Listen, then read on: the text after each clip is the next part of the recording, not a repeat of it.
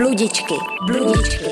Podcastová série Rádia Wave o krajině a příbězích, které se do ní otiskly. Bludičky. Užijte si únik do přírody s Janou Římanovou a Hanou Veljačekovou. Právě teď sedíme na kládách a koukáme do krásně podzimem zbarveného kraje nad červeným kostelcem. Jsme na hřebení Jestřebých hor. Vlevo od nás jsou vidět Stolový hory v Polsku a Broumovsko a Adršpach a vpravo od nás údolí Krakonošovy zahrady. No a vypravili jsme se sem směrem k červenému kostelci proto, že se chystáme pátrat po příběhu Břetislava Kavky, jednoho velice zvláštního člověka, který se tady narodil. Břetislav Kavka byl jedním z devíti dětí kováře v červeném kostelci. A v určitém věku se u něj objevily hypnotizérské schopnosti. A já teď přečtu ukázku z knížky Svítání v duši Břetislava Kavky, zpráva o životě od Jaroslava Hofmana, která uvádí vlastně první jeho takovýhle zážitek. Jednou jsme se s chlapci dohodli, že půjdeme na podháj, kde byla taneční zábava. Trochu jsem se zdržel. Když jsem přišel do sálu, právě hrál Cimprkastl. Uprostřed sálu jsem zahledl, jak dva chlapy tlučou Taliána, protože v té době na přehradě blízké tady pracovali italští dělníci. Byli to naši chlapci, poznal jsem Karla a Frantíka. Silně jsem se na ně rozhorlil, vletěl jsem k ním, chytil je za ramena a poručil jim, aby Itala pustili a odvedl jsem je k lavici u výčepního pultu s rozkazem. Zde si sedněte a ani se nehněte. Kluci svěsili hlavy, Cimpr opět spustil a všechno bylo zase v tanečním kole. Sotva jsem usedl ke stolu, vidím, jak ke mně přichází pěkně ustrojený pán a pravil mi. Mladíku, pozoruji, jak jste na těchto chasnicích použil hypnózy. Jednoho máte v kataleptickém stavu a je třeba ho probudit. Odpověděl jsem mu, že má padoucnici. Dotyčný pán se znovu vrátil a řekl, a ten druhý má také padoucnici? Odpověděl jsem mu, asi také, hrají komedii, abych si na ně nestěžoval, inženýrovi, neboť by kvůli rovačce přišli o práci. Na to onen pán vzal jednomu z nich ruku a pozoroval jeho tep a rovněž i tep ležícího chasníka druhého. Měl jsem dojem, že je to lékař. Vrátil se ke mně a řekl, vidím, že té věci nerozumíte. Dejte pozor, abyste se s tou vaší hypnózou nedostal do chládku. Máte společnou vinu na té rvačce. Pospěšte si, neboť te prvního chlapce je již kritický. Šel jsem tedy k ním a viděl jsem, že Karel modrá a takřka nedýchá. Vychrastl jsem mu do obličeje celý půl litr piva. Nepohnul se. Podobně jsem učinil i Frantíkovi a spozoroval jsem, že se poznenáhlu probouzí. Dodal jsem se tím úspěchem odvahy a sugestí jsem jej probral k vědomí. Pak jsem se nutil probudit z modralého Karla. Dotyčný pán sledoval můj probouzecí způsob a viděl, že Karla nedovedu probudit. Nezbylo mi, než se obrátit na domělého lékaře. Lékař se usmíval a já už spocený se ho ptal, co mám tedy dělat. Snažil jsem se uvěřit v duchovou moc, ale nešlo to. Lékař pak řekl, že mi tedy pomůže. Po chvíli jeho působení vidím, která se Karlovi oči chvějí a obličej nabírá růžovou barvu. Tělo se uvolňuje a konečně se nutí, aby promluvil. Tak tohle byl první kapku hypnotický zážitek. Tak kudy jdem, Haní? Jdeme ještě kousek po hřebení. Teďka procházíme právě krásnou březovou alejí, která už je úplně celá žlutá. Svítí do ní sluníčko. Potom půjdeme po loukách dolů do kostelce. No a jak na tebe působí ten příběh toho kavky teda? No úplně šíleně. Mně přijde, přijde mi zvláštní, že tady prováděl strašně moc pokusů. A lidi si ho zvali, když se jim stalo nějaký neštěstí. Jako nějakýho léčitele. Ale zároveň třeba pomáhal i u nějakých různých nehod. Třeba mě zaujala jedna historka, kde hledali utopence v rybníce, tady v kostelci. A on prostě díky té hypnoze dokázal to utopené tělo najít. A e, dokonce jsem se dočetla, že chodil tady po těch kopcích a e, při těch procházkách prováděl tu hypnozu, že třeba říkal lidem, že mají rychlejc a pomalejc a oni šli za ním tady Možná po té cestě, po který právě jdeme. Krásně tady šumí. Není to osika? Je to osika. A osika právě šumí takhle dobře, protože má takový strašně jemný uh, stonky lístku, takže ty tvrdý listy o sebe pak šumí. Schovali jsme se před větrem na takový krásný louce, obklopený barevnými podzimními stromy a koukáme se doleva z nad červeným kostelcem a vidíme do Polska, vidíme Hejšovinu a znova jsme otevřeli různý prameny k Přetislavu Kavkovi. A mě vlastně na tom jeho příběhu připadá hrozně fascinující a hrozně vtipný zároveň, že on po celou dobu, co dělal tyhle ty svoje paranormální pokusy, tak vlastně musel mít nějakou normální práci, musel mít nějaký občanský zaměstnání, protože to by mu rozhodně za komunistů neprošlo, aby byl povoláním léčitel nebo nějaký parapsycholog. A vždyť si právě říkala, že byl sochař, ne? Že tady má Vertyni kousek odsud eh, sochy v kostele. Je to tak, že byl právě sochař a že pracoval různě na nějakých třeba stavbách a tam činil ty svoje pokusy na těch svých to je pravda. No. To jsme četli, tu historku o tom, jak tam hypnotizoval s chlapci a děvčaty na stavbě. To mi přišlo a... dost zvláštní. Já jsem si říkala, že to, musí, to je opravdu zaměstnavatelů v sen, jo? že máš prostě zaměstnance, který ti během práce prostě zkouší hypnozu na různých ostatních dělnicích, od kterých spíš potřebuješ, aby byli silní a zdraví. Když jsem hledala nějaký další zdroje, tak jsem narazila na diplomovou práci Kláry Pokorné z eh, pracoviště orální historie, která se zabývala českými ezoteriky, hlavně v období transformace, teda protože pro ní původní záměr hledat historii českých ezoteriků v době před rokem 89 stroskotal asi na nedostatku narátorů a zdrojů. Ale nicméně tam některý lidi vlastně před ten rok 89 v těch vzpomínkách přicházejí a z této práce pochází zmínka, že se o Břetislava Kavku zajímala dokonce i KGB. Tenhle ta informace nebyla v té práci nějak ozdrojovaná. Zároveň tam ale uvádí Klára Pokorná, že na Kavku existovala složka v archivu bezpečnostních složek s krycím názvem KSUL, která byla zničena, jako teda spousta jiných složek, který archiv bezpečnostních složek ukrýval. Wow, to je drsný teda. A ještě... Ale umím si představit, že se o něj zajímali, o takovýhodle čarodějníka. Potom se tam vlastně ještě v jedné výpovědi ten Kafka objevil, a to v tom kontextu, že co se týče zdrojů nějaké vlastně ezoterní literatury, tak to před rokem 89 samozřejmě bylo všechno v ilegalitě. Nicméně existovala unitária, což byla náboženská společnost českých unitářů, kde byla údajně dost vybavená knihovna. A tohle ta narátorka eh, říká doslova, ta mohla existovat, protože pan Kafka, který mu buď země lehká, protože už nežije, tak se tvrdilo, že spolupracoval s režimem. Takže byla, proto byla ta unitária, že ji vlastně zachránil. A byla tam úžasná literatura, úžasná ze všech směrů. Takže díky tomu, že spolupracoval s režimem, tak měl výhodu a mohl možná zařídit existenci té knihovny. No, já si myslím, že tahle ta informace je strašně útržkovitá, že a bohužel o tom vlastně nevíme víc. My nevíme, jestli Břetislav Kavka byl spolupracovníkem státní bezpečnosti nebo nebyl. Jako historička vím, že ta úroveň toho, jak vlastně ta spolupráce mohla vypadat, byla hodně různá.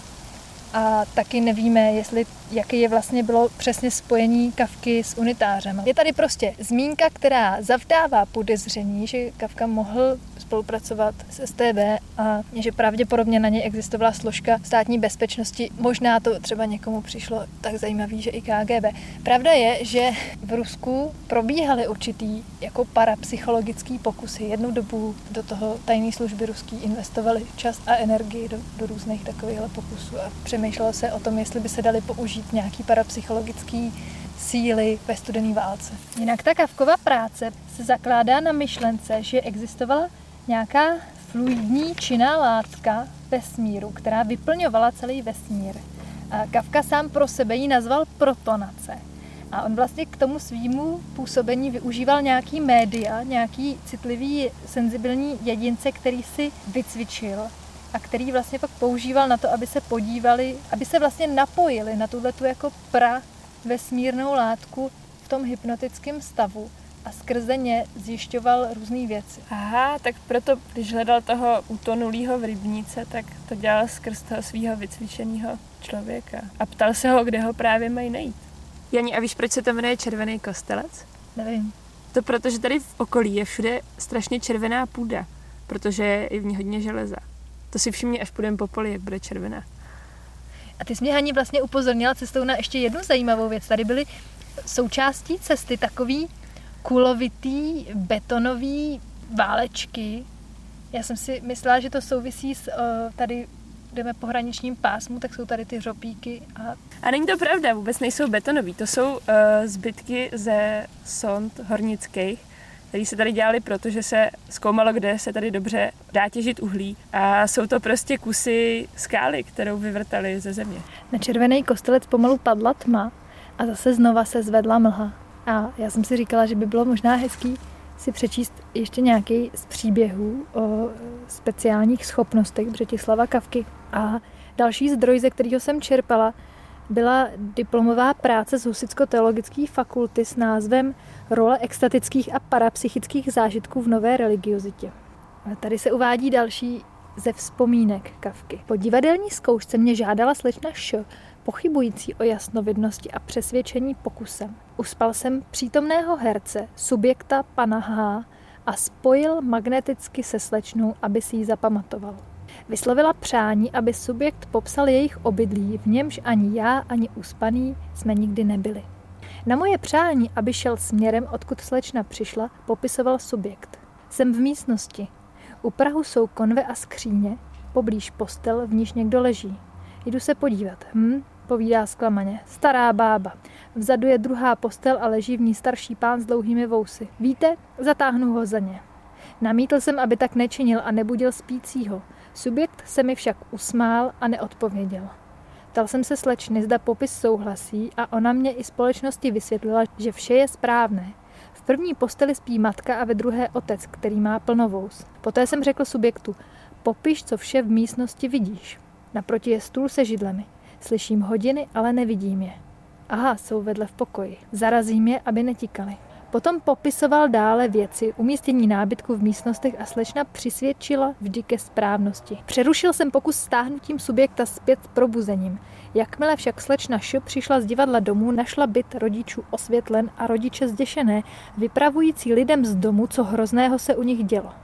Chodilo to po světnici, pohybovalo konvemi, prohlíželo skříně, stálo v posteli, vzbudilo to otce taháním za vousy, v pokoji se zastavily hodiny, ač byly nataženy, takže se sami zastavit nemohli. Najednou vše přestalo a stichlo. Slečna prohlížela hodiny a zhledala, že zůstali stát ve stejné době, kdy byl pokus konán. Jinak se tady pak ještě uvádí, že pomocí svých duševních schopností Kafka nebo schopností těch citlivců, kteří se byli schopni napojit na nějakou tu jako pralátku, vyhledával legionáře na bojových polích, během obou světových válek a referoval příbuzným o jejich osudech. No a jak to na tebe působí tedy ty příběhy?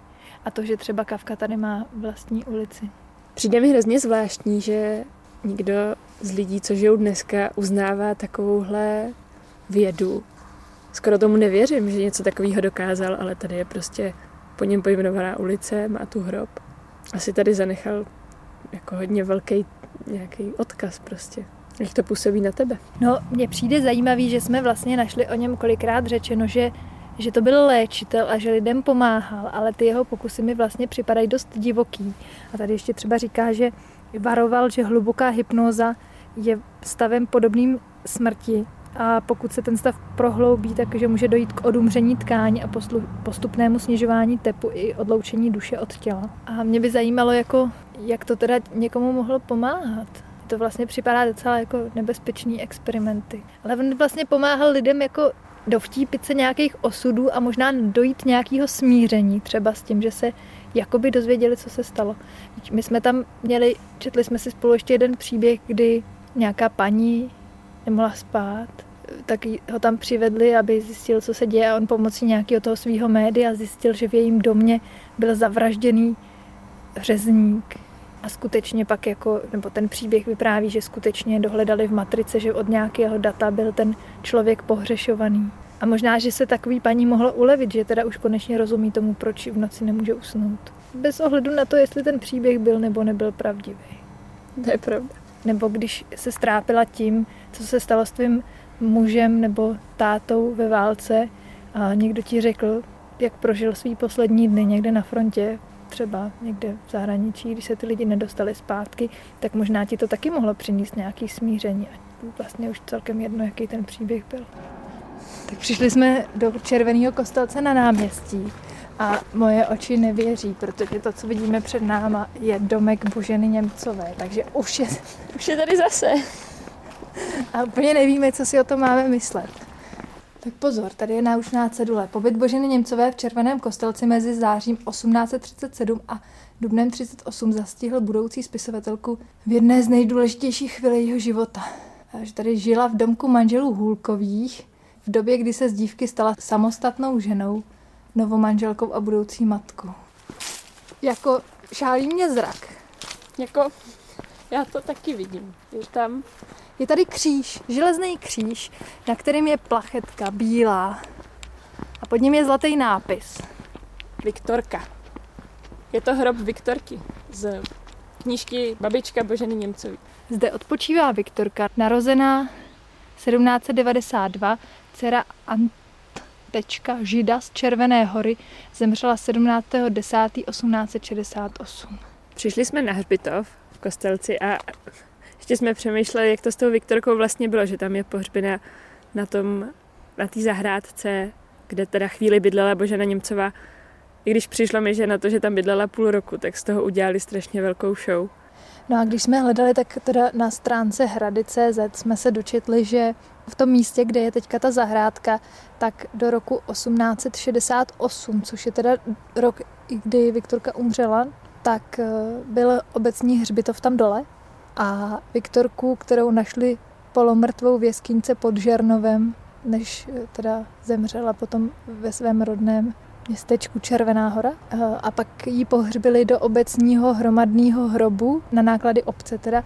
Nicméně, když se ten hřbitov rušil, tak v té době už nějakým způsobem se tady rozjížděl kult Boženy Němcový takže tam vlastně zanechali symbolický hrobeček jenom té Viktorky, jinak zbytek vlastně hřbitova se přesunul o, řekla bych, několik set metrů nahoru, kde právě teď stojíme a jsme tady proto, abychom zkusili najít hrob Břetislava Kavky.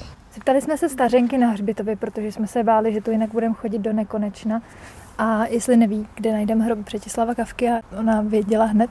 A usmála se, takže možná ho tu mají lidi rádi. A je tady doopravdy novogotický náhrobek s křížem se zlatým Kristem, ve kterém leží celá rodina Kavkova. Na náhrobku je napsáno Břetislav Kavka, sochař, parapsycholog. Zemřel teda v roce 1967. No a tím se pro dnešek s vámi loučíme. Z kraje mezi Krkonošem a Orlickýma horama, kde od jak živá žili duchaři a Písňát. Písmáci. Písmáci. To je totiž to, co Hanka říká. To je citace z Čapka opět. Je to tak. Je to který, který zmiňoval, že v, že v tomhle kraji žili duchaři a písmáci. My jsme se tady dohadovali, co jsou písmáci. Já si myslím, že to byli nějaký lidi, kteří uměli číst, což v určitý době bylo ještě docela podezřelý, nebo to byli nějaký takový jako chytráci, lidi, kteří se zajímali o, o duchovno.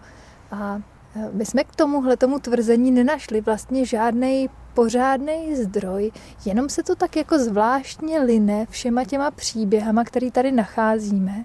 Viď? Mm-hmm. Lidi se o tom zmiňují, jako by to byla jasná věc. Bludičky, bludičky. Podcastová série Rádia Wave o krajině a příbězích, které se do ní otiskly. Bludičky. Poslouchejte na rádiu Wave, v aplikaci Můj rozhlas, anebo se přihlaste k odběru na wave.cz lomeno podcasty.